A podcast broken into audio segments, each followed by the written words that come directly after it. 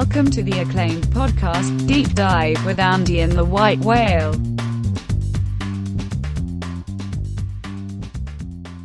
Welcome to the deep dive. We are going to do a poo poo platter of uh, handicapping talk today. Uh, there's a ton to ton going on uh, in the world of sports. Tony Romo is going to win a golf tournament. Uh, should we start there? Andy, how you doing this Wednesday? when someone that's all I can think of. I posted the meme chat of it, but that's all I can think of is Kevin from the office. When someone gives you ten thousand to one odds, you take that bet. You take it. That's Yes. it. Yeah. Yep. If John Mellencamp wins an Oscar, I'm going to be a really rich dude. no, that's uh, it's funny and it's funny like because he he shot like the last time out he missed the cut. He shot very high. He's not going to. He's not likely to make the cut, even according to the bet. And like the one book is advertising that, you know, he's like their biggest not not just liability because it doesn't take much to be a played. liability. Yeah, right. Yeah. and the, and the tickets. He's like the ticket leader and the money leader. So I guess people are following that advice. Which, like, I, I, I mean, if you put ten bucks on it, whatever, for a laugh, and and boy, Yeah. it would be nuts if he if he did it on Sunday. Like that'd be a hell of a sweat. If there was ever a golf ticket that you actually could hedge, there's one, but uh, even that would be tough if, with multiple people. But yeah, it's fun. I got my plays in. It was weird. It was chalky week. Like I, I was, I was looking at my how I put my golf numbers together, and uh, it, was starting to feel like it was college basketball season all over. It's like, oh, I, I guess I just play dogs in this also, because I played almost all like seven out of eight were dogs, and then this week. All I wanted to do was take the favorites big time and take them at the minus one and a half, like the I don't know if it's run line in baseball and puck line in hockey and it's stone line in curling. Is it is there something for golf when you bet the minus one and a half in a matchup? Yeah, it's a stroke line. It's the stroke. It's, it's the stroke line. Stroke line sounds pretty dirty. it's Either way, yeah, I, I made yeah, I made I made ten matchup bets Okay. and well, nine of them were on the stroke line. I okay. Now, granted, now I know that there are some very sharp players that help shape these um, matchup lines in golf, um, and clearly, uh, you know, not it, but you know, but they they put up enough that not everyone gets a ton of action, right? Like there's pro- these there's these are probably pretty softly bet into markets, and and you know. I have this philosophy when it comes to like handicapping the Olympics matchups handicapping some of the hot dog eating matchups. Like these are like poorly informed matchup markets where if you're ta- you know they're they're probably pretty darn close to 50-50 and if you're getting plus money on any given side like that's probably plus plus EV. Um, I think that you know, we talked about cognitive biases on Monday. I suspect that there's an anchoring bias when people see a golf matchup and they see a guy is favored over another guy that they assume that oh, okay well he has a better chance to win then and they kind of start their handicap there and that might kind of you know influence some of this line movement and so i you know knowing nothing Oh, else that's about that's how where to do exactly where I was last week. That's where I was last week. I was in I was in that exact frame of mind, like, oh, I'm just all these plus one, you know, plus one ten, plus one twenty dogs. Like this is this is gonna work out if I can find the right ones. But then this week it's and I'm getting plus number odds because I'm betting minus one and a half strokes. And I think it's it's like we did talk about in the cognitive biases as far as the the selling point, selling stroke, selling runs thing. I think getting a plus number because just um and you know shout out I, I will say to my boy James JD J Maz at J Maz whatever I can't think of his full Twitter handle. We've had him on here. He posts golf plays. If you don't follow him, he, posts a lot more golf plays than me. He does a lot of great stuff with all outrights and first round leaders and stuff. But he he's kind of my behind the scenes you know golf mentor helping me out uh, to find good information on you know Easier- the previews yeah, on courses easier, and stuff. And swing co- easier swing he's my- coach he's my- he's my he's my Butch Harmon, okay and right. uh, he he's been great with some stuff too. And and like it's nice when I I ask him like, hey, this is what I'm coming up with this week. He's like, yeah, it's it's that kind of tournament. Like the guy that won this tournament last year went 23 under. No, So it's oh it's kind of yeah, oh, it- it- oh. it's, uh, it's kind of a full full links course that like you need to get up there, you need to get some birdie shots, and you need to make them. It's gonna be a lot of guys going low apparently. So well, it's let me a fun ask one you. for the DFS guys. Yeah. Uh, Last- God, well, no, yeah, right. I, I had I had a point here. I lost it. Uh, the, oh, and the point was he did some back testing on like we thought about that. We we looked into that. We've talked about this in other sports. We talk about it with key numbers in the NFL and how other sports do not have key numbers. And some of my original reasoning when I was starting to look at golf matchups was looking at those plus one and a halves. Because if you bet plus one and a half in the NBA, if you bet plus one and a half in baseball, um, you know, there's there's a non there's a zero percent chance you're going to win on a tie. Like those those are sports that cannot end in ties. Hockey, you know, hockey is different. A lot of that's three way, but uh, in golf, I mean, unless you win or you're one of the leaders, like, and I don't even know how a playoff counts towards matchups. I that's something I should look into. But I'm like, isn't there a lot more ties because you know you see like 18 guys tied for second or fourth or however it is in some of the bigger fields, and and James is like, I mean, no, I mean it, it seems like that way, but like the odds that those two people tied are the two people from the matchup aren't as good because it, it is a big field. It's like, yeah, there's a lot of people that tie, but you're not getting matchups for every combination, every person. Like Good point. the, the odds of ties happening just aren't that great. And he did some back testing and found like how often, you know, a matchup a matchup lands on one stroke or tied. So I mean, if you do like somebody in golf, and we're gonna, he's hopefully he does more of it, so I don't have to. But I've been I've been grabbing screenshots of every matchup available in every book before Yeah. these tournaments now, and I'm gonna start doing back testing and front testing and side testing on on this as far as if you think one golfer is better than the other golfer, and you should almost certainly be betting the minus one and a half, I think, because the price difference between that is is great enough to sell those strokes and not worry about winning by one or you know getting your refund on a push. I just don't think it's common enough to make up for the price. And like, uh, I, I, you know, after we talked about, it's funny how that got brought up between him and I the other day after we had the the cognitive biases episode. Like, I didn't realize he'd done that testing. And it's interesting. It's like some of the testing you did in the NBA as far as Yeah. when Yeah. you sell your points compared to not selling it. So just Yeah. something to think about going forward. I'm going to continue to try to bet something this summer because Christ, Mm. it's not football yet. Right, I know, man.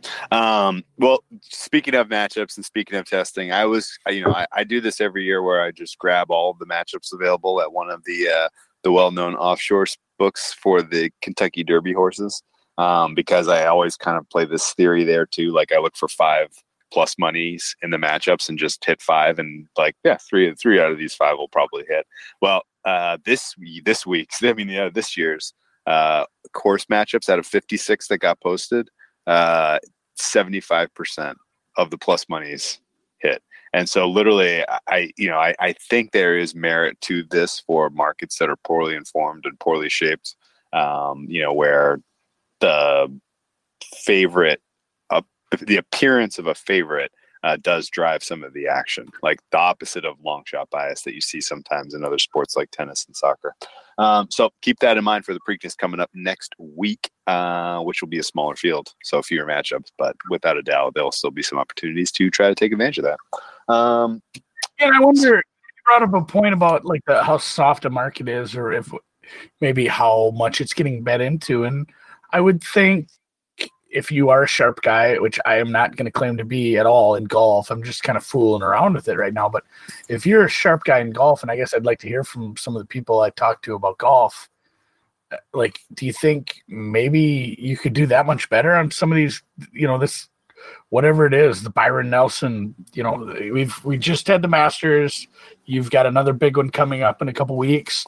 Maybe the casual bettors aren't betting matchups in the Byron Nelson Classic. Maybe a couple outrights here or there. like there probably is a softness to that market, and the you know the Preakness isn't the same. Obviously, it's still a triple crown race, but I would say the volume from casual bettors betting the Derby compared to the Preakness is a huge difference. Like, uh, Yeah, you- uh, yeah. matchup.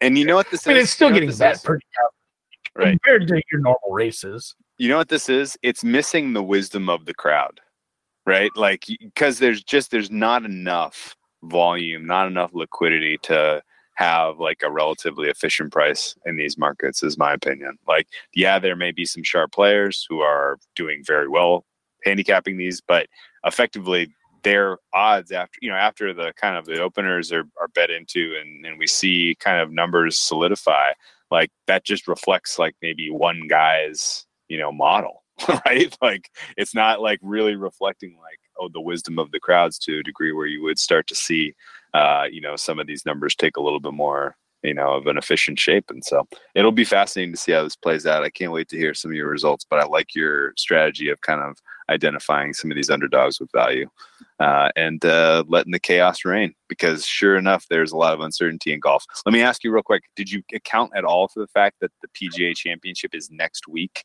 uh, which is out of the norm uh, for this time of year Uh, I didn't because I have no idea how. Like, I'm just gonna Sure. be super honest about that. I guess, I mean, it's still good prize money, and I, I guess again, maybe I'm I should be writing these questions down for the people I talk to about golf. Like, is there something to be said for trying to stay in good form? You know, it's not like uh, tapering for running or swimming, where man, I better not go play a bunch of golf. I could get really tired for the big tournament. sure you know, and great. I mean, these guys do have to walk seventy two hundred plus. You know, that's just the length of the hole. They do have to walk quite a bit. It is it is demanding and it's it's mentally taxing. I'm sure playing at a high level like this, but I, I don't think it's the same as like uh, you know, like I said, marathon running or something. As far Sure. as I need to take a few weeks off before you know, there's there's definitely probably an advantage to staying in form and playing well. So I wouldn't think guys are just going to this tournament and mailing it in. I, I wonder if you could ex- exploit something. You know, obviously I play just the the this the tournament long matchups. I did dabble in day to day stuff when we had the Masters, and I might look at that too. But maybe there's something to be said for that. Somebody who has you know a bigger tournament coming up, and they have just a garbage day one. Like, are they just going to mail it in day mail two? it in You know, yeah do you- right do you right, go- right, you go all out.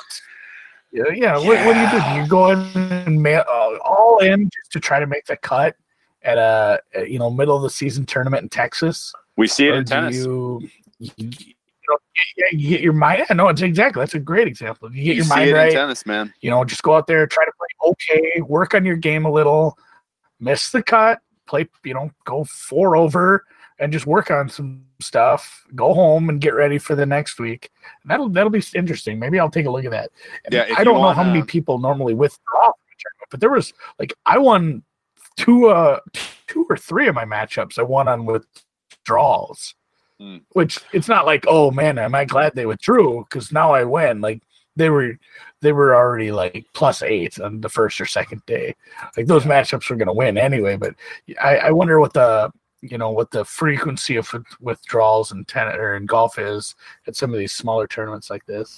yeah And yeah, I the, the I tennis tell you- example is a great yeah. example. the week before a slam like if you are if you're someone who's very diligent about using some sort of model or some sort of specific handicapping approach for tennis the week before a slam is a great week to take off and the reason is exactly sort of what we're setting up here for golf uh, a guy that might be favored in a match Motivation all over. Mo- yeah, all he loses. You yeah. you lose. He loses set one, and rather than oh fuck, now I got to grind out a three setter. Like you know, he's he's packing his bags, he's taking his picking his check up, and he's heading to Roland Garros. Right? Like there's no way a guy is you know grinding it out in Oh, Geneva, yeah. Switzerland for you know for for whatever you know to get to the quarterfinals from the round of you know round of sixteen.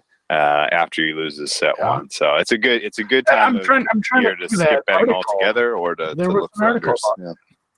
There was?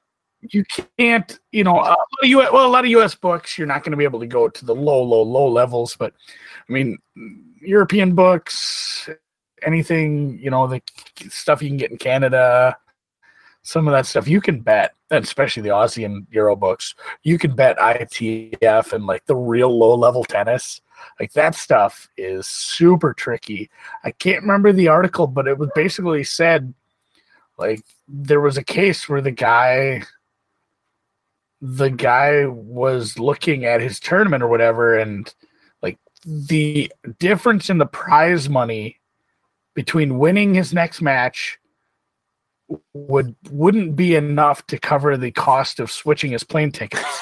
He didn't expect to make it that far and he already had his plane tickets. You know, he wasn't like yeah. he wasn't that good. He didn't think he'd get that far in the tournament, so he, he was able to save money by booking tickets to the next city, the next tournament, and like the change fee for the for the tickets was more than it would be if he won one more round. Like, and you have to you have to sit and think about that. Like, I'm to lose money by winning this tennis match here in this tournament because the prize money is really small on the lower levels. It is a grind for those guys. Yeah, you see sure. the the world rankings go down They're like you know there's people ranked like 1200 you know those those guys are grinding it down on the low levels and and that stuff like that's just information that very few people are going to have and you'll see some very odd results at the lower level and i mean we've talked about this in the past there's there's rampant match fixing in some of these yeah the uh, lower tournaments levels especially yeah right right right. And you know and i for, for know, the, same reason the, the prize money is so low if somebody offers them you know it, it doesn't take that much money to fix a match for some of these people because the prize money is so low. No, and actually, like the studies and you know the the the handful of times that we've had clear and concise evidence of and and fixing has been exposed, um, guys are taking like two to four k to fix, and then the guy the syndicates who are behind it are turning around and profiting to the tune of like five five six figures. Like it's it's really uh, pretty wild. I say I wouldn't. I shouldn't say six. I, I, the only examples I know of, like the syndicates, were in the twenty to forty uh, to sixty k range. What they ended up netting uh, across their outs, and and the guy that actually did the fixing got like two to four k. He basically got he got a tip, right? Like it's uh it's pretty pretty crazy how that Yeah. shit goes down. Um, and, it, And, it's you know- all very interesting now because of the Yeah. the way that i mean just uh, uh, sound like an old person now with the internet but just the fact that everything is connected well just the you know the fact that everything is connected now it's pretty quickly identified yes, if there's a small match in a small tournament with a small player and all of a sudden there's a hundred times the volume a, a thousand times the normal amount of money placed on a match and it wins. Like that guy's getting investigated instantly. And it doesn't matter how far you spread that money out at a bunch of different books they all it's all it's all connected and everybody knows. People find out in a hurry and then that guy that's where if you're listening you know tennis grinders out there don't do it because it's so easy to get busted It's so easy. It really is. Um, yeah, and the TIU put out that report Sure. where they were like, "Here's our tips for Oh, yeah. how you should go about like fixing this problem," and they were so misguided. They were so they were so bad. Like they were literally like, "Yep, you got to sever advertising deals between sports books and some of these smaller tournaments." And it was like, "Whoa, whoa, whoa!" It's like, you know, you need to forge that's not gonna an absolute you need to forge an absolutely airtight relationship between the bookmakers who are you are getting the information in real time and know liabilities and can spot inconsistencies. You need an airtight relationship between those Oh. people and the regulators. Like you like do like you you should not force it can you can you imagine deeper that? into a black market. It's so backwards. Yeah can you imagine the, the tennis officials being so hand in hand with the sports books that they can be told before the match starts like hey this is we have some very we have some very suspicious betting patterns on this. And can you imagine the official hat? Like that would be something i'd love to see. Go out there and just chew a guy's ass. Yeah. Like hey guess what? Like you know so you're- you you, Yes. you- there was some wild ass betting. I can't accuse you of anything right now But Yes. the moment I see a lack of effort from here, we're gonna have some problems. Yeah, you Because lose the if you first if set. you throw this right. match, yeah, you lose the first set, and the umpire gets down from his chair and hands you a TIU notice. Like, uh, like tomorrow morning, you'll be at this place and you'll answer for what happened in this match because two and two, we put we just put yeah, it if you're together right there. Right 400 favorite, yeah, you want to nip it in the bud? Faulting Boom, every boom. game, you're you're throwing in two double faults. Yeah. Yeah, you, you, you it should be identified, and that that's going to be the quickest way to stop those guys. Like, if if uh you know if Oh yeah, the f- officials that are governing sport, like you said, are you know tightly informed by the sports books, like, hey, this is probably fixed. You should go yell at this guy. I'd like that Yeah. because Yeah. Right. I hate being. I love being on a. I like. I like knowing when it's happening, but we Of don't course. get that information enough. Right, occasionally we do, but not enough. anyway, um, the uh, the yeah, the other thing is that like it takes way too long to adjudicate this stuff. Like the guy, you know, Marco Cecchinato, who was a semifinalist in the French Open last year and is still playing a ton of tennis on tour right now and is expected to be, you know, another contender, you know, for to do something at uh, you know, at the, you know, through the clay swing this season uh, is you know is very very deeply embroiled in a massive scandal that looks extremely bad for him. Uh, and it's been like three years that they've been investigating this, and he still has not had his day in front of the TIU where they've compiled all the evidence and levied some decision to him. And in the meantime, there's a lot of suspicious shit going on in this guy's matches. Like you can't, you like once you know, like you can't watch it and be like, wow, huh? So he got bageled in the first set again. That's weird. Uh, you know, like this is it's it's impossible to dissociate the two. They need to absolutely, you know, they need to what do you call it? Um, uh, prioritize speed of dealing with these situations. Like they have the right idea in terms of levying punishments. Like people are getting lifetime bans. Like that's freaking serious, uh, you know. But it's taking so long to adjudicate this that a guy can rack up enough career earnings that he's ready to retire anyway by the time they hand down the goddamn ban. So it's it's really it's really wild that they don't have yeah, it uh, is taking too long. it's really wild that they don't have like the fundamentals figured out on this yet. Uh, which makes me think that they don't really care to get them figured out, to be honest with you, because you know, like the, it made bad, big headlines, big news. A bunch of people at the Australian Open were, you know, embroiled in TIU scandal, and then that was that was two Australian Opens ago that that report got dropped, and that we knew that there were 11 players being investigated. To this day, we have no freaking clue who was involved other than the suspicions of the people who pay especially close attention to the markets and the volumes and the unusual uh, you know betting activity so it's it's wild anyway um the uh let's, Let's, move on uh, to tennis i guess Just we're we're Unless you got halftime. any here. other tennis Uh, hot we're takes? halftime here at. uh eh, Not really. We'll save them for the French Open. Okay. But uh, uh you want to? Should we do like a kind of a half-assed NBA reset, like where we're at? yeah yes Like what you bet, how bad, Yeah, how bad yeah, it went, yeah, yeah, and yeah yeah like, yesterday how you feel about like. So we're we're sitting here. awful. It's halftime in the Milwaukee game. When you're listening to this, that game will be over, and either Boston got their shit together and Kyrie learned how to shoot, or Milwaukee will be in the Eastern Conference Finals after one good game out of Boston. That was the ultimate in holy shit, this is going to be a series. And then, I mean, if Milwaukee holds on, it obviously was not. Uh, we got the Houston Golden State game, which Golden State is six point favorite at home, heading back. Uh, I don't really know what to make of that one, I guess. it yeah might just be a home and away series where it goes Okay, so nobody, let's- nobody gives up home court. Okay, let's save some hot takes on um, on Boston and Philly for next week. Next week, I want to yeah. do a full on NBA episode on Wednesday. Uh, we'll get a Do guy, yeah, a guy, a guy that I, I like talking to behind the scenes a ton about NBA. Uh, get some takes on where did Yeah. Boston and Philly go now because I think Boston and Philly are done. Um, and they're they're fascinating and compelling stories about where they go now.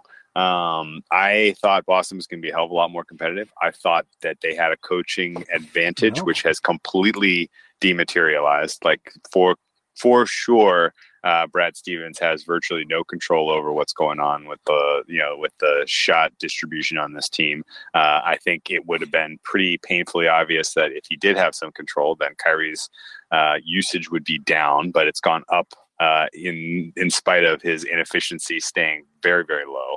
Um, and actually, this is kind of a theme that you can see in the NBA across smaller point guards, like in the second round. Like if you can put, uh, you know, a wing defender on your smaller point guard, like he's not going to get his shots as easily. Like Will, I mean, um, what's his name? He has Uh, no assists. it's amazing. He has it's, zero it's assists and le- eleven missed shots at halftime. Incredible. That's it's incredible.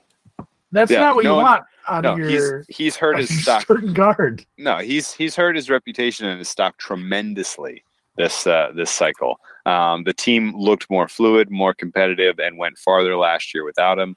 Uh, they were a game away from going to the NBA Finals with a team that did not include him and get Gordon Hayward, and yet here we sit. And granted, this is it's stupid That to really hold weird this up run. It's stupid to hold it up as a comparison to this um, this team in this series because the East has gotten substantially better. Uh, Giannis has taken an enormous leap in terms of his ability to control a playoff series. Uh, he looked lost in Game One against the Celtics. He did not look like he had kind of an idea of how to use his physicality and his aggressiveness to dominate the game. He figured it out in the second quarter of game two, and it has been on a completely lopsided mismatch ever since. Um, and you know, it's it's uh, it's really going to be a. I mean, it's going to be a fascinating Eastern Conference Finals if Toronto goes through as well. Uh, Kawhi Leonard has been playing at an otherworldly level, but I'm nervous as hell as a Toronto backer because he looks like he's getting tired. I'm seeing no signs of fatigue whatsoever in Giannis. Giannis looks like he can do this for another four weeks, uh, just you know, playing absolutely out of his mind like this. Leonard, It's that Mediterranean diet. yeah, Leonard's been carrying a lot of the load though. He really carried this Toronto team. Yeah, I think I to think you're right. Like they they do, they, have need Game. Six. they need it bad. Like they really they do. don't. They well, well, they yeah, they need to just they need to tie this up now. Like a Game Seven. Obviously, Game Seven also has the chance of you not advancing. Obviously, but like just playing one more playing one more game, one extra travel game, everything Yeah. like that. Like Yeah. that. It's like you said, he he is looking a little gassed at times. Hands on I- yeah. his knees. Yeah, yeah, yeah. Getting and getting getting this game six done tomorrow would be uber important to making the Eastern Conference Finals Right.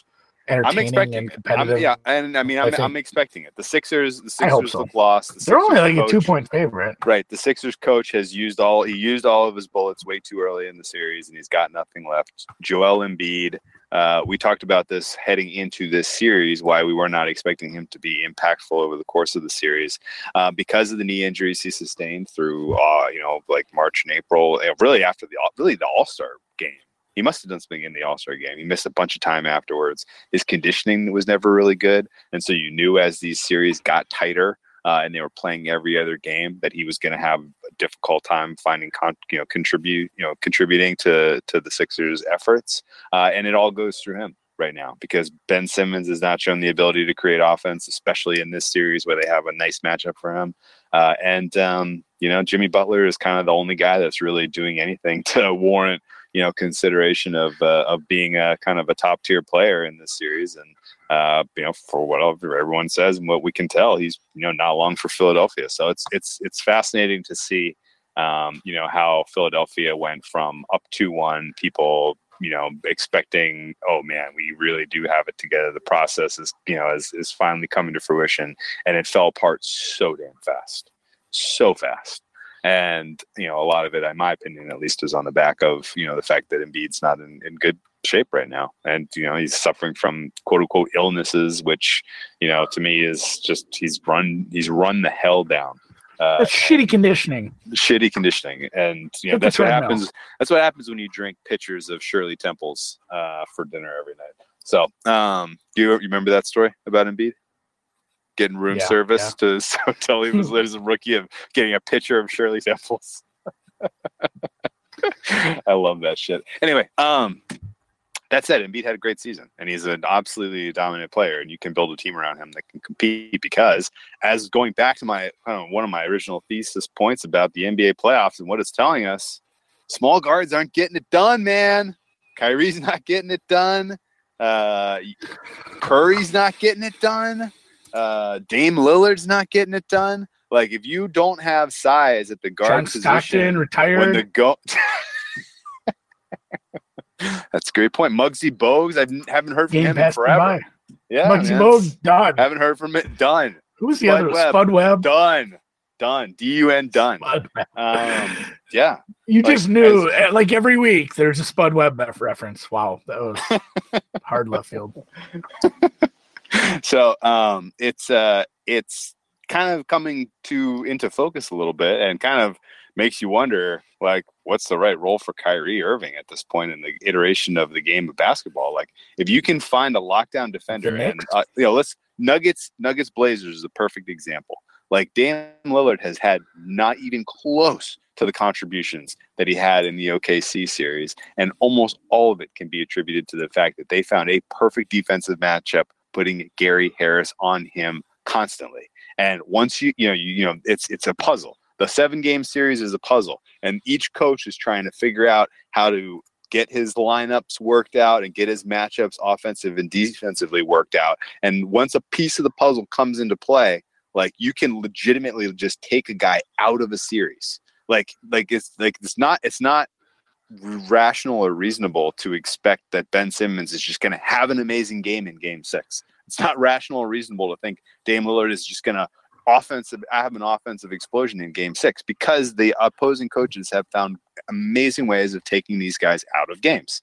Uh, and you know, it's it's not a great uh, not a great sign for the small guards in the league. All of the Dame Lillards, and I'm sorry for him because he was so spectacular in that first series, and he's he's a great player to pull for. Like he's a, he's a great guy, and his moment of hitting that series clinching shot was probably might go down as the most exciting and fantastic moment of basketball for the entirety of 2019. Oh my God. Right? Like it was unbelievable.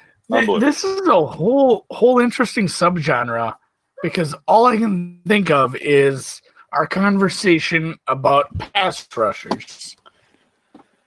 And yeah. I think and I think like people people are so used to because the rules of the game in any of the major sports don't change drastically even over decades and half centuries but I think it's understated how quickly all of our all of our major sports evolve like like you talk about uh you talk about the the smaller guards we talk about like the spray charts uh, not spray charts but shot charts in the nba like the mid-range Yeah. jumper how Yeah. it just it went into extinction overnight once people fi- figured it out and and it just does make me think of like how teams have been able to figure out how to completely neutralize a pass rush with something that's not an offensive lineman Mhm. like, it- Yeah. it is, or, or just how you know the run the running game has become an, an inefficiency for the offense rather than an attribute. And Yes. in, in a lot of points, like it is great. Like this might be a whole topic we need to dive into. It's just the evolution of each of the sports and and Yeah. like how quickly it happens, and you're not you're not even noticing it until all of a sudden be like, man, Oh, they take a lot of threes now, huh? Like, Wow, that's Like- uh, they sure shooting a lot of threes. Yeah. Um. Okay. So So you Uh, mean you take two steps back and yeah, it's worth right. 150 percent more? yeah, we should get guys who can do that a lot. Um, yeah, like okay, and so- then you think about it later and be like, oh yeah, the the mid range jumper was kind of stupid. it was kind of Like your your risk reward. Right. Yeah. Um, and you know, and, and the other thing that's pretty obvious, at least, and and one of the reasons that the small guards aren't as effective uh, in this round of the playoffs is because the teams that are doing well have excellent rim protection. Really, really makes a difference. Yeah. And I, you know, you completely lose sight of that through the regular season, just like how kind of you know defense doesn't matter at all as far as regular season handicapping for the most part, but kind of does in the playoffs uh, in the same sort of same sort of deal with. Uh, well, yeah, if, you know, if rim- they can't drive to the rack, you know, at will. Yeah, right, if you have right. your rim protection, they can't drive. The, it takes away it takes away that, and it takes away the the kick out. If you're not Yeah. worried about that, the, you, you lose other parts of the game. It's and it's like Kyrie tonight with his Yeah. zero assists at halftime. yeah, has he made anything? I think, and I think there's only they, I read a stat. There was only three shots taken off a direct pass from him as well. Like, and they all obviously missed. Yeah. Like he's Wow. he's not even getting good setups for uh, you know assist opportunities. So it's not like his guys are even I'm letting him down. you know recording right now. I'm just- not watching. Yeah, I'm, yeah, I'm Yeah. not watching at the moment. that's okay. Um, okay, so uh, thoughts, predictions, concerns about. I want your hot takes on hockey. Oh wait, no, no, I, I we, we got no, no, no. We can't, we can't get off this. We'll get into a second. hockey. we can't get off this for a second because we uh, I, I I need I need two thoughts from you. Uh, you were always more bullish on the Bucks than I was. Okay. I thought I didn't think they had the experience. I didn't think the supporting cast around. Um, I, I didn't think the supporting cast around Giannis was good enough to to take them to the finals. I'm starting to be very concerned about the Raptors getting it done because now I think that is about flipping on its head. like now I'm worried about the experience of Coach Nick Nurse because he's done some couple of things that were a little head scratching in the in the Sixers series, and I'm worrying about Ka- Kawhi as being kind of carrying too much of the load for Toronto, uh, and then you know that the, that the Bucks are actually uh, going to coast their way to the finals. You you share those sentiments, and and if so, if I'm holding an enormous position on Raptors at plus three hundred ish, what is my play if we see a series line open Milwaukee minus one eighty, Toronto plus one fifty or something like that? is that the line you're predicting? I think Yeah. it'll be a lot closer. No, really, I don't think it'll be that big. Really? I don't know. if, it, Like, if if if I think Milwaukee Toronto. you Yeah, think. Toronto's getting going to get that disrespectful? Here's how it's going to go down. I think Milwaukee ends tonight. I think um, Toronto ends tomorrow night, and then I think Game One of the Eastern Conference Finals is on Sunday, and I'm expecting Milwaukee minus 180, Toronto plus 150, or something in that ballpark. And I wouldn't even expect No. there. I wouldn't even. I don't know. expect Maybe there's a lot of maybe I. I I don't. Maybe you're better at guessing. I- I'm. I was thinking like minus one forty, minus one fifty. Like I would expect Milwaukee to be favored, but not not closer to two hundred. And eh, I mean, if you're right, that's a personal decision. You know, hedging is always a personal decision. I can't uh, spend your money for you, but uh, Sure. No. Okay. Okay. I Well, mean, see how you feel, and maybe it, it sucks. It sucks to like you can't really, you know, let it play out at all because no. if No. the- Oh no. game No. one no. goes Oh, against no, no, no. you, like no, you're, you're no, no, no, no. I, you definitely can let it play out because Toronto is the away team, and if Toronto, basically, I need Toronto to win one of the first two, right? And and in general, like we see, Let's we say it is 180. That we see What is with, the line after game one if they lose? Like go to that. uh, it's. Like, I mean, look at look at what happened. Obviously, look the shift isn't heavy. It's a home Look game. what, look what It's happened not- with Boston. Yeah, it's not supposed to be a big what, shift. what was what was the Boston Milwaukee line after get that one went from like minus 350 to minus 125 like that was an enormous shift in the the expectation of that series no, that's what One I'm saying. But you you can you can you can wait. But what if they don't win them? Like what if they look bad and they lose the two home game or the two away games and then what- what what's are you- what, are you was doing there? expected what was expected to happen has happened and so i'm not my position hasn't Yeah. really changed But the, you, you're saying the number, but the number has moved. The number for sure moved. It doesn't Oh, matter sure, if what for sure. happened. yeah yeah for sure Happened. Yeah, no, no, no, we're right, right, still, right, right. No, no, the- we're the numbers- still at a the 2-0 deficit. Right, right. The numbers for the numbers for sure moved, and I've missed my opportunity to hedge at that point. So basically, it's like, so the the the decision that I'm I'm I'm at the question mark of um, hedging at all, and then if hedging, waiting for one Toronto Raptors win. And I think I'm probably there. I think that's probably my play. If if, think- if you're worried about it, yeah, I think the spot to I, I would either just not hedge and hope hope things play out. You know, the first if the first four games go home, home, home, home, and you can look, you can reevaluate. But if they do steal away a game, if they steal it, you know, home field away, home court away, and then they win game three at home, then you're going to have a very nice number to have both sides of it and relax a little. But yeah, yeah, you kind of got to decide if you're willing to ride it out or if you want to puss out and do it before the series. Because the numbers you have, you can still hedge out at like minus 180. I know Sure. what numbers you have. You you you could buy your way out of it and and relax and watch the series. I'm very excited. I hope you know, um, they're running away with it right now, and I do hope that Toronto takes Game Six, and I hope it's a great series because I I don't have any skin in the game in the Eastern Conference, and I am super excited for uh for this series. Like I'm, I'm more excited for this than any iteration of what the Western Conference could be. And it's Without a doubt. close. No, without a doubt. The uh, and we'll get to the Western Conference in a second. But do you think that uh, Toronto, Milwaukee go how many games, regardless of winner? How many games? Six. Six, Six. at least. Six at least. I'd bet over Right. five and a half with my firstborn. Okay. Nobody's winning four one. I don't think.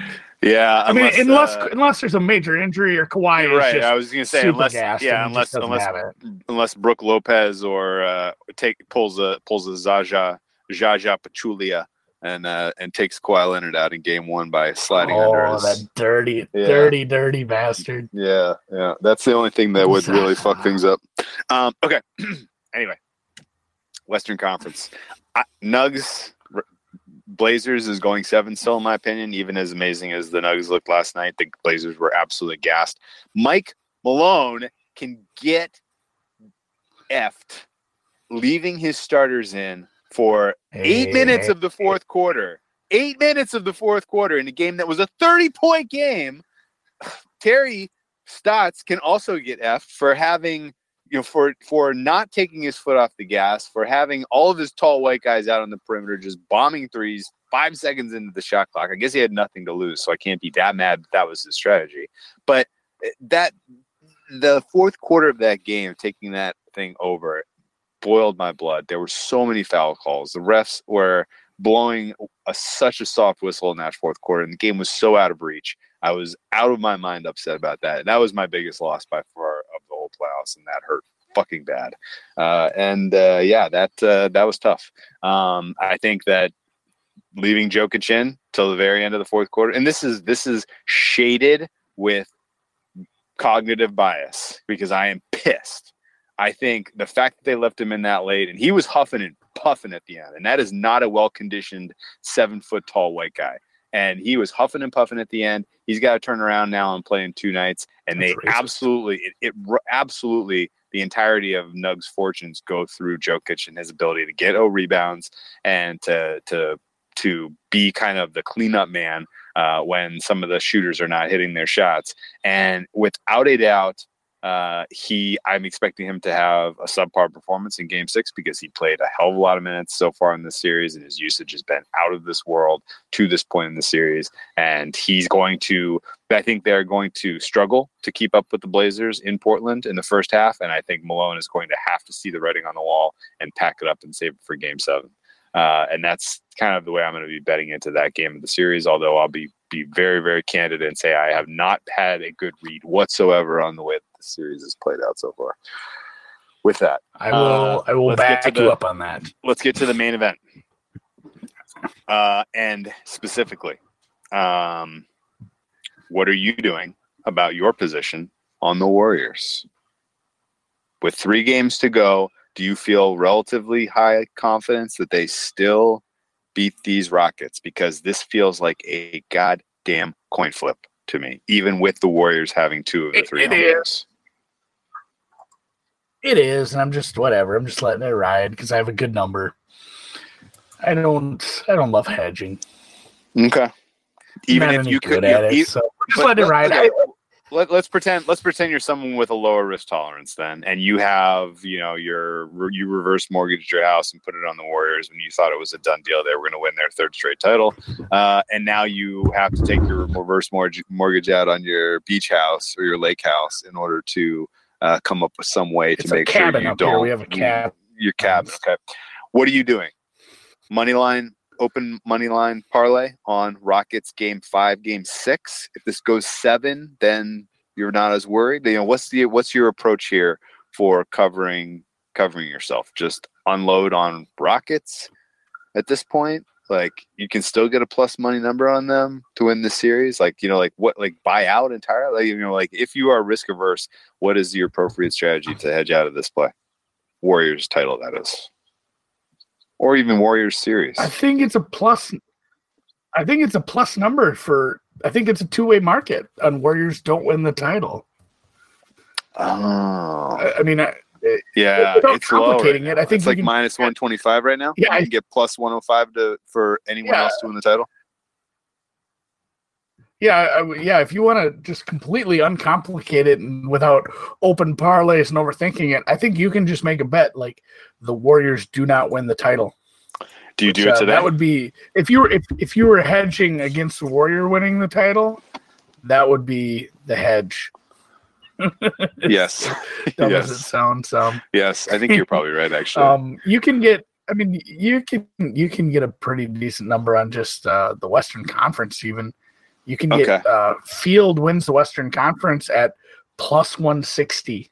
oh, that's your play. Oh, that's the play. That's your play right there. Oh, that's the play. Oh my God, really? Wow. yep.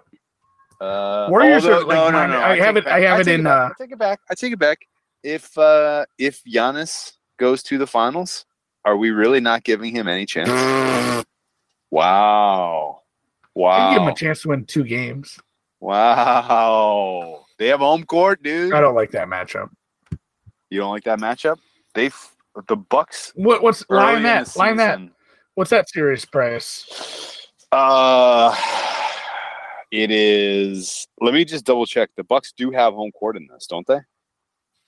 If I'm not mistaken, Yeah. the Buccaneer the Buccaneers won sixty, and the Dubneers won fifty seven. That's not their name. So they will be traveling to Game One in in uh, in the great state of beautiful Wisconsin. Milwaukee. yeah, Visit uh, Miller Light Brewery, Lakeside Brewery. Yeah. Honestly, it's just breweries there. Lakefront. So here's what's of a good gonna here's what's gonna impact the price what's gonna impact the price is um we're expecting high likelihood that the bucks series goes long right and we are expecting high likelihood that the dubs were the if they get out of this take care of the nuggies or the blazers in four and that recalibrates that that recalibrates the entire market to the Warriors will win their next title, and that you probably Minus are getting minus. I was going to say minus two twenty, uh, probably. You think minus three hundred? Because I, you know what? Yeah, What, it'll be I mean, like what the Rockets. if, the if they blast if they ass blast yeah, right, through you're right, it? You're right. You're right. It'll be. It'll be minus Yeah, if they ass blast through in You're four You're and the and the the dinosaurs and the Bucks go seven. Yeah, you're right. then it It'll could be be, big three. number. It'll be minus three hundred. You're probably right. That was the that was the number opening number on Warriors Rockets, and I think everybody kind of ex, kind of treating this like this is the pseudo finals. Um, And, uh, Which- do you remember the Do you remember the price last year? Granted, completely different than playing Giannis or Kawhi. I think with the oh Supporting man, cast minus five hundred ish. you know, but what the was the price? I think it was five five fifty when we the minus five hundred. Yeah, that was that sounds about right to me. Um, it was basically it was basically a plus money. Can the Cavs win two games? Was like plus one ten ish, um, if I remember correctly. Anyway, uh, the um, so let's get down to brass tacks then. Uh, Dubs or Rockets in Game Five tonight. Um, the questions that decide the series, from where I sit, are in no particular order. Um, will James Harden's legs give out on him at some point before this is over? Uh, does Mike D'Antoni have any adjustments, tactical or otherwise, left up his sleeve to differentiate his approach uh, in a way that can give them a tactical advantage over the Warriors?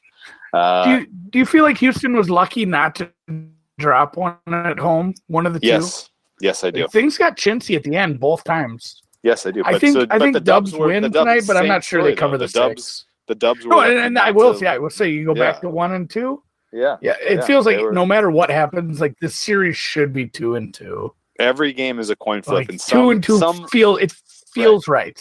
some role player who you didn't even know was going to get minutes in this game in, in this series is going to hit like a magical three, you know, and it's going to be the difference maker at some point, and you're going to be like, wow, that's really because like that's how close the this te- these two teams are, in my opinion.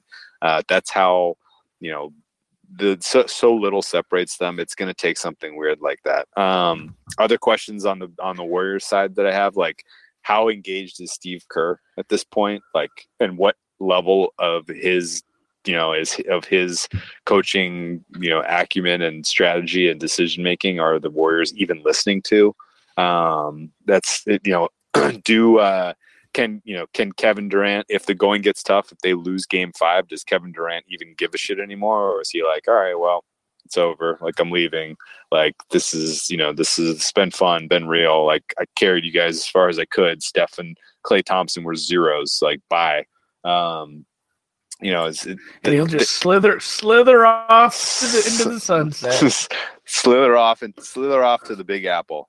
Um, and the uh, there are some other questions I had for the Warriors, but they're not you know off the top. Of my, I mean, you know, are we going to get an explosive Steph Curry shooting performance at some point in the series? I tend to think no on that. I I think they are doing the Rockets are doing a very good job of finally finally I was like clamoring for this in some of my NBA chats that I kind of you know espouse my uh, frustration and I was clamoring for D'Antonio to D'Antoni to attack when they get the Curry switch more. He was letting Harden dribble the shit out of the ball for no freaking reason, uh, for you know for way too much of the series at this point. But they're doing a good job now of you know attacking once they get the switch on Steph, getting him tired out on defense, exposing him for his poor defense, uh, and I think that's impacting some of how he is shooting on the other end. And Chris Paul's in his head a little bit. I think Chris Paul's always defended Steph Curry very well. He's always been a very he's always been a nightmare matchup for Steph, and so I don't actually expect Steph to you know all of a sudden elevate his game tonight or some you know or game six or game seven and be the difference maker. It's going to have to be Kevin Durant that does it. Uh, Klay Thompson looks hurt to me. Uh, Draymond Green and Iggy Iggy Iggy's been amazing this series. He got a little dinged with kind of a dirty play by Chris Paul at the end of game four. I'm nervous about how healthy he is because they have extremely limited depth on the rock, on the uh, on the Warriors team. And if Iggy's not right, if he can't contribute, if Draymond goes gets cold again, which is eminently possible, uh, I think the I, I I'm kind of talking myself into the Warriors are in trouble here. Any of that scaring you? Well, yeah, no, at all. I, I'm. If you have Warriors futures, you this is the this is the series. This is the title. Like I, I do think the uh, Western Conference Finals are four or five games. The finals are five or six, and like this one, uh, this if I didn't have a ticket, I would be very excited about this going game seven. But since I do, I'd love to see the Warriors just take five and six here and get it done. Um, but yeah, this is I mean, this is always going to be the scary series. The way the seating played out, the way it looked like, you know, as we got down to it, the seating was going to play out. It's like shit, we're going to do this one early because I mean, this should be the Western Conference Finals, but teams don't give a shit in the regular season enough to worry about seeding uh, when you're, you know, when you're in the top quarter of the league and you're you're just kind of going through the motions for, sure. for the games. Sure. So, uh, I mean, it, it, it, it sucks that we're getting, it does suck that we're getting this in the, you know, conference semifinals. But yeah, this was always, no matter when this series was going to happen, this was the one we were going to worry about. Of course, I'm worried as having a Dubs ticket, but as having a Dubs ticket at pretty much even money, I, I'll still take it. Like I got the, I got the best of the number. I knew what I was in for with, uh, with Houston. I think we made it through. I, am not even worried about really the boogie injury, whatever. It's just we got through it without any major injuries through the season until that. They're in good shape. They're still the Warriors. Maybe it is a coin flip the rest of the series, but I mean, I got a coin flip price. Yeah. Okay. Okay. And, and um, ride or die. Okay. You got better than a coin flip price, didn't you? If you could get that price you got on a coin flip, you would just flip coins the rest of your life, wouldn't you? Pretty much. I'd have to look. I don't think it was. I don't think it was quite even. It was. It certainly wasn't minus one ten though. Oh, okay. Okay. Well, um, uh, I got it. I, I got it down a couple places. I think. I think the first question that I posed was kind of the key still, and it's a matter of whether or not Harden's legs disappear on him. Um, and you'll know it when you see it. Like if you're if you've been watching this series, like you will know it uh, and he showed a little bit of creaks in the Utah series uh, there. It wasn't a hard series for the team overall because they were so much better and they were such a brutal matchup.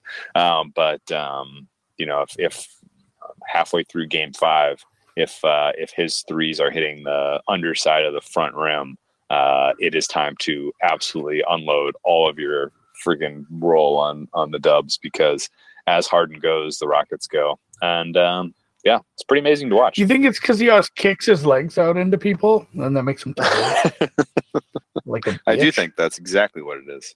Um, anyway, uh, the that's about all I got for NBA. Uh, I'm out, man. Um, it's been fun. Uh, Um, and oh, no, I Major got League one Baseball more. hot take? No, no, no. no Oh, I, I, got, I get I a got baseball hot take. But before we get to baseball, all I got one more. all right.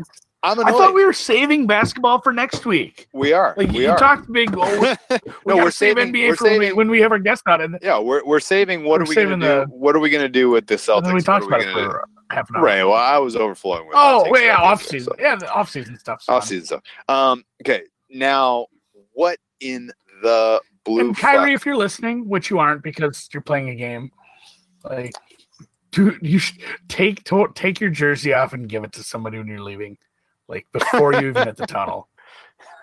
I want to see that. I want to see that move. That'd be great. The ultimate power move. Fuck you, Boston. I'm done. That'd be great, Which man. he is anyway, probably. But. Um, All right, what's okay, your last take?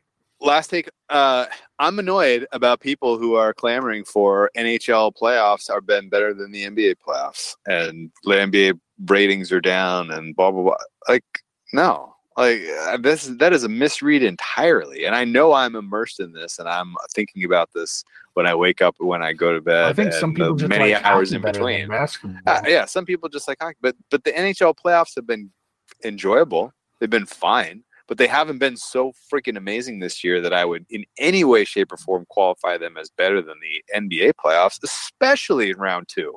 Like I, I really, I, I enjoyed round one. The upsets were amazing. There were some amazing games that came down to some amazing individual plays, uh, the likes of which you rarely see in hockey, and I really loved it round two's been a bust for me in the NHL. I haven't gotten into any of these series. We had two game sevens. I, did you watch any uh, Stars uh, Blues last night? Did that get your blood going at all?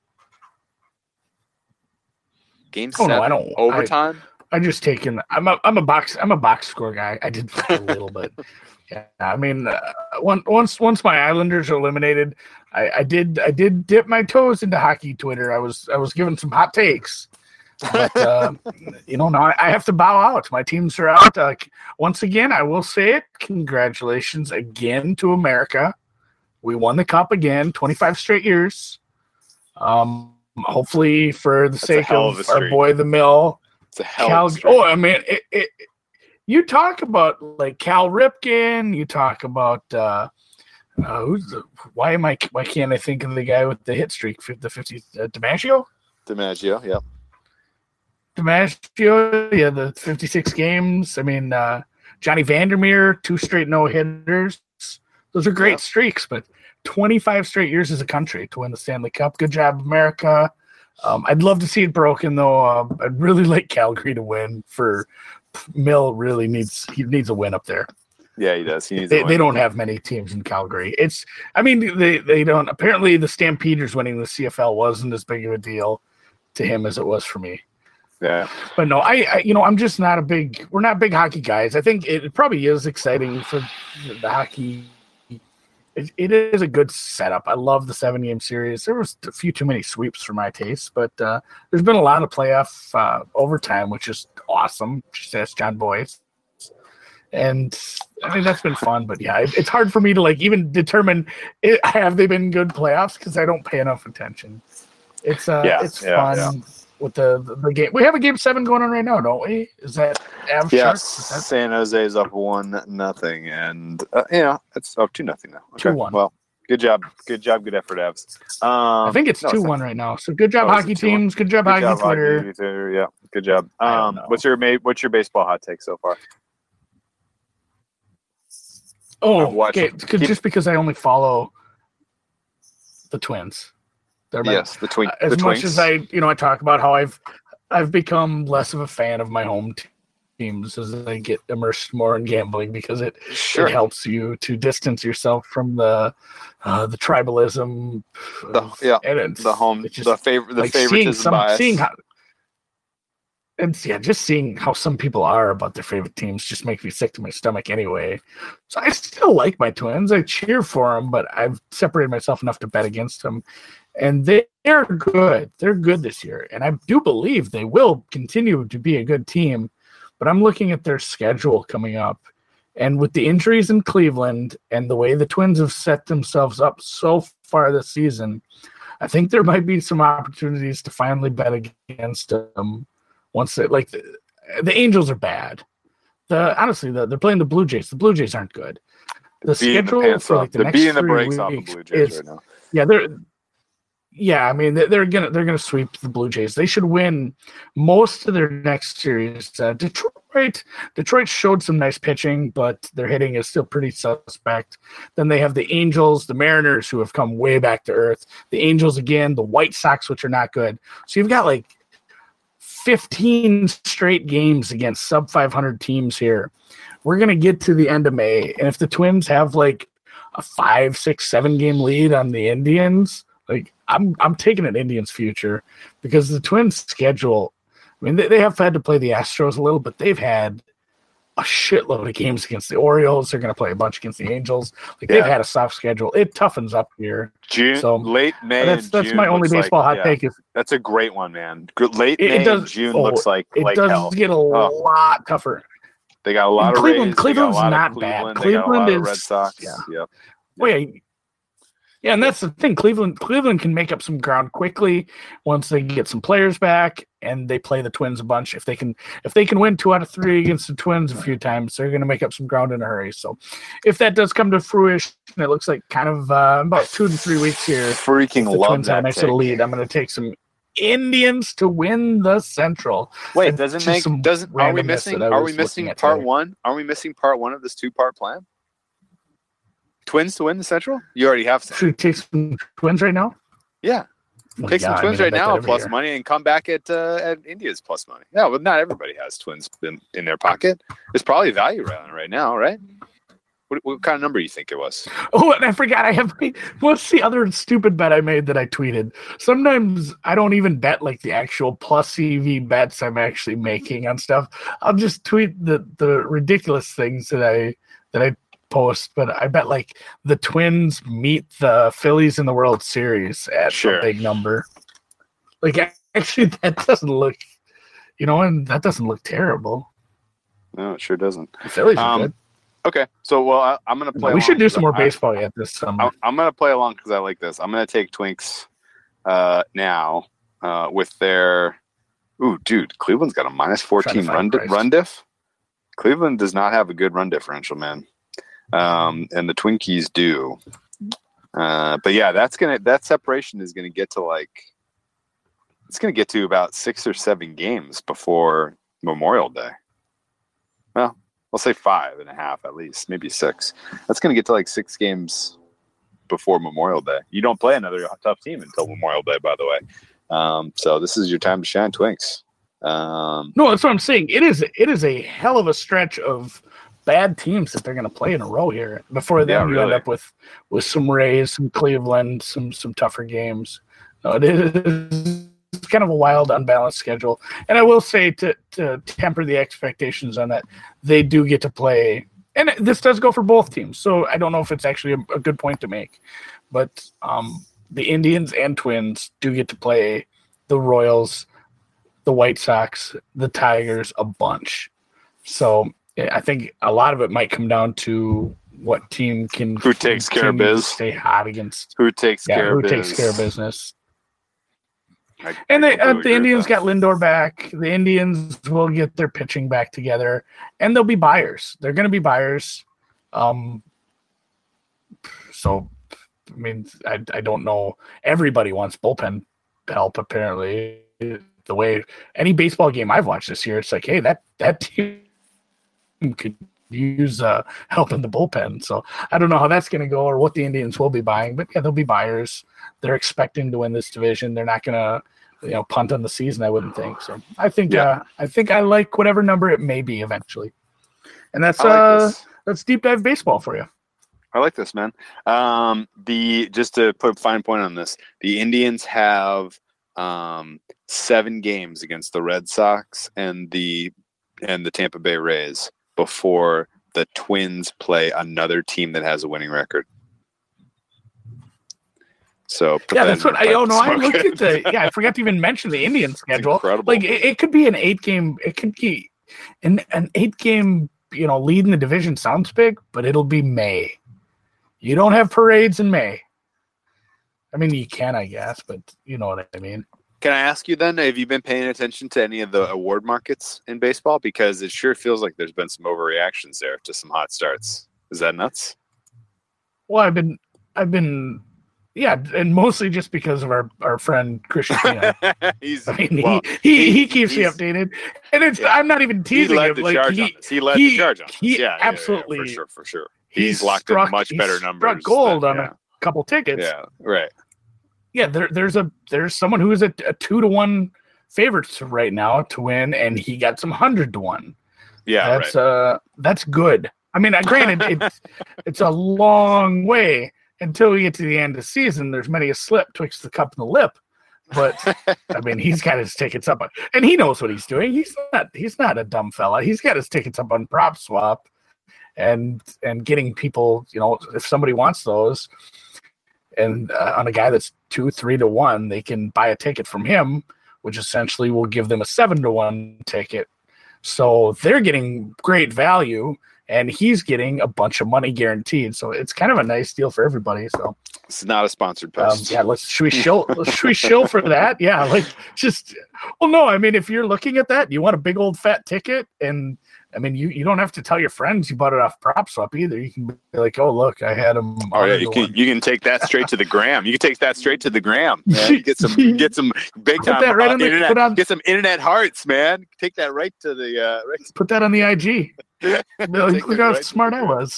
Yeah, hashtag. Yeah, winning. write your name on the ticket, Uh, Pina. Like do that so they can't do that shit. Does that does that reduce the value though? Because I don't know. anyway, all right, good stuff, man. Uh, also, congrats. an to- autograph. Yeah, yeah. Congrats to our uh, our old pal Barry Horse for destroying baseball to this point in the season. Uh, I hope he uh, continues to uh, own the market, and uh, it's that's fun to follow along with as well. Um, should we wrap? I got. I'm pretty. I'm pretty much out of sports thoughts. Yeah, congratulations to uh, the the Boston Celtics for having their best quarter of the game so far. they got 23 points in the third. yes, That is I- uh, things are see- looking up. Yeah, they were they they closed it a little bit. And did you see? Uh, did you see uh, for the Buckaroos, uh, Pat Connaughton, Notre Dame's finest, Yes. uh, and literally a guy that if you you I'm literally surprised he's not wearing a Celtics jersey.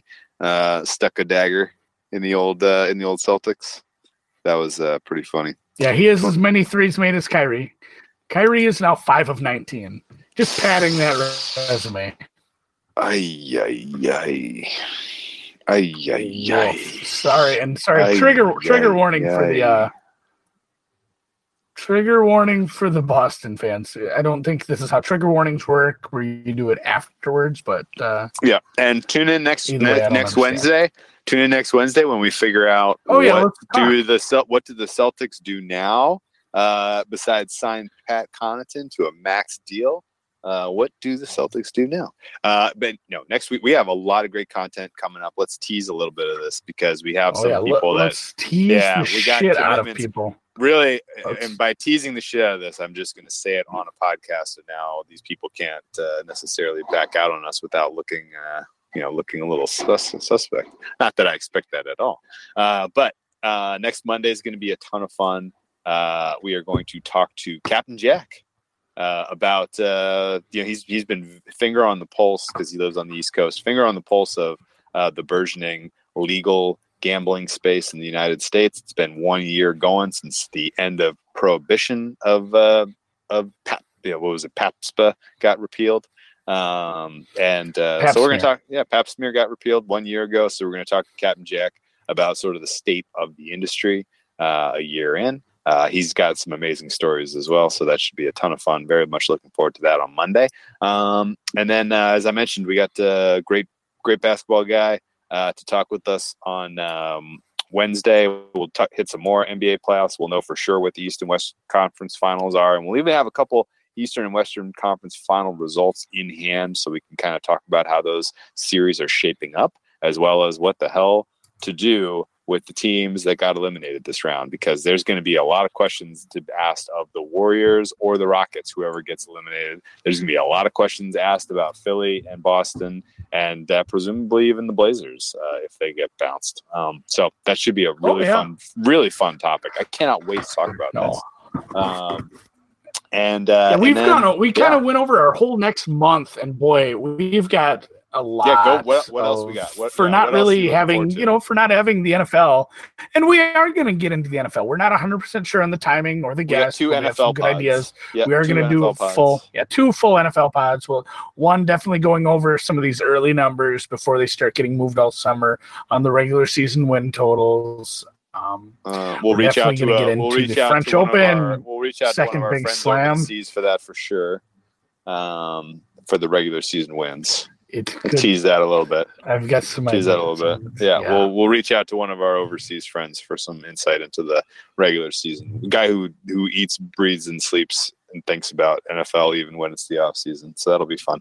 Uh, yeah, second NFL pod with an analyst guy, guy that I really like uh, following and, and hearing kind of what's going on in the burgeoning analytics space of the NFL and try to figure out how we can apply some of that stuff to our handicap. Um, what else? French Open is coming up at the end of this month, and French uh, Open, French yeah, Open. We'll get uh, get a little little, Love. little uh, talk to talk to the ball boys for the French Open. That's gonna be fun. Talk a little tennis. Talk a little tennis. I want I want to do a little. uh I because you know we I do have a secondary podcast there where we just we break down every tennis tournament on the men's side every week, going over it and talking outrights. But I kind of want to do some some ball boys crossover here where we just maybe we and we've done a little tennis 101 in the past, but maybe a little more tennis 102 like some things you can do once you get to know how tennis betting works some things some resources maybe you, you could be using to start to sharpen up your tennis handicap because fuck it's uh, it's something i bet still every week because it is every week. You can bet so much tennis if you really want and you pay attention. It's a fun sport to get your D-gen on. Yep, and for and, sure. I mean, you can do well if you pay attention. So, uh, what, yep. is that all we had? I mean, uh, no, we got uh, we had a few EV, other things. Plus EV analytics. We're going to talk about. He's doing a really yep. interesting study right now, kind of helping, you know, specifically addressing, um, you know, how predictive markets are. Uh, which, if you are a plus EV better or you aspire to be a plus EV better, that's going to be a cannot miss. Um, we got uh, yeah, there's there's going to be all kinds of gambling topics hit. I'm sure I'm forgetting some. So we've lined you up and I've forgotten. Uh, we're going to reach out to Rufus at one point, at some point, and talk uh, gambling stories. That should be fun. Um, maybe I haven't heard back for sure on a date from the guy who wrote, wrote the poker guy who wrote the uh, uh, this logic of sports betting book, which everybody seems to be pretty high on. So we'll see. Uh, you know, we have a lot of interesting topics for the next month. I've read, read part of that now. Sports. Yeah. Yep. Yep. Yep. Yep. yep. So that'll be fun. Um, oh yeah. yeah, and we're yes, it's it's going to be a solid month of guests and topics. And you know, if there's somebody else you want to hear on here, don't come to us. Shame them into coming on. yes, immediately. It's a great point. Get in their DMs. Point yeah, that's a great point. Because some, right, yeah, we'll, we'll talk. We'll talk to anybody. Don't, we love. Don't tell we us. talking. To we do our. We do. Folks. We do some hard work behind. Don't call us. Lining we'll up. You. Yeah, we do some hard work behind the scenes, lining up some interesting guests. If there's someone you want to hear from, get in their mentions and be like, "Hey, why why haven't you been on? I want to hear what you have to say about this." Uh, and then that uh, then that that's that's all we need. That's all the motivation we need. Was you know we're we're looking for uh, the power of the crowd here. Um, all right, let's wrap it up. This was a hell of a lot of fun um, poo poo platter of sports topics in a very busy month. Yeah, we spent 40 minutes just talking before this about nothing. We yeah. talked a lot of soccer. Just, oh, dude! Like, what should we talk about? Do you want one? Do you want yeah. one funny? Do you want one really funny story? UCL was UCL want, was. Yeah, we, I know we skipped this week. We yes. skipped that. That was wild. Fifteen to one. Liverpool advances and twenty five to one at one point in Tottenham advances. That was You could get Liverpool over twenty to one to advance. I mean, there were some big fat numbers out there on that one. Mm, jeez. Oof. That's uh, the rarity of those two things happening on their own, let alone in consecutive days, is not lost on me. But they're independent events, so you really can't say that the probability of this happening and then this happening is correlated at all, right? Anyway, um, what was I going to tell you? Oh, uh, what funny ass story for to end the poo poo platter on. Uh, so we did the uh, the TVG promo last week, right? and uh, we were going back and forth. Oh man, is anyone even gonna freaking sign up for this? Like, you know, we have no freaking clue. We, we don't really have a lot of understanding or respect for how many people even listen to this podcast. And if you're even listening now, two hours in, you win a, a, a merit badge because I don't know who is still tuned in. But uh, we did hear from some people who use the TVG promo. Uh, most of them were like, "Hey, TVG is trying to not give me my free hundred dollars," uh, and we helped them get that resolved. So good on TVG for coming through with their free one hundred dollars that was promised to everyone that deposited hundred dollars to bet on the Kentucky Derby. Uh, and um, one of the guys that I like personally helped on that, uh, he hit a, uh, uh, a, a what he hit the he hit the trifecta in the Derby, which paid two dollar trifecta paid uh, twenty five thousand, I think, uh, or twenty two thousand dollars. So he made a five figure payday out of a two dollar trifecta on the Derby uh, using two free dollars that he got from the whale capper promo. So that was very cool. So congratulations to our buddy there. Uh, that is a true story. This is not bullshit. Uh, and um, one of my uh, one of our sharp uh, friends, I met him up, met up with him for lunch yesterday, and I was telling him that story, and he told me a story that absolutely killed me. He's like, "Okay, there's a guy who's you know relatively well known in the gambling space in the gambling media space especially who he's like this guy is a dick. Like he's he's just he's not well liked. He's, he's and i'm not going to name names but he's this guy's not well liked. Um, and um, and he was he had been doing uh, promos for um, BetOnline. And uh, affiliate promos like full on like affiliate promos where you are getting a cut of the losses of people who are depositing at, at the shop right? And he was like I, he was like I- he's this, this is an advantage player. He was like you know what?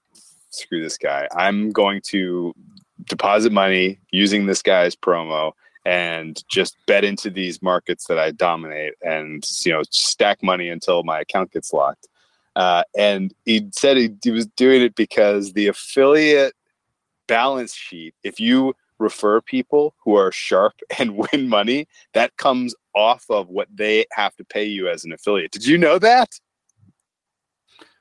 I did not until just now. That's hilarious. It was. And so he was basically like, yeah, so he was basically like, screw this guy. Like, I'm to specifically take a bite out of his affiliate fees by hitting my advantage plays in this prop market and, and, uh, and screwing his, you know, limit you know limit plays in, in this prop market and and uh, specifically it's like you know so he's like one month he's getting you know two thousand dollar kickback and the next month they're like oh you're negative bro like you know the people that you referred like uh, they're actually winning money from us so we don't owe you anything so that cracked me up so hard You actually I- owe us.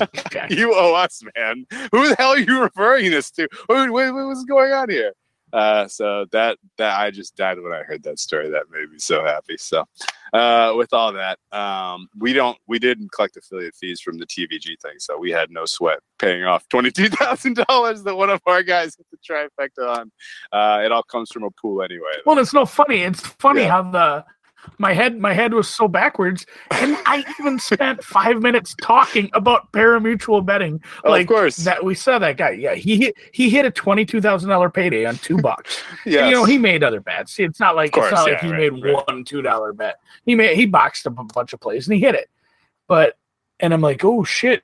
Uh, hopefully they don't realize like he was referred by us. And then I'm like, uh, you know, eventually it's like, oh, he, they don't they don't care. That's just pool money. It doesn't matter who wins or how many people win. yeah, They, it's like we said, they take their cut. The the books, whoever's taking the action, they take their cut first. So I don't know. I don't think it, it doesn't matter.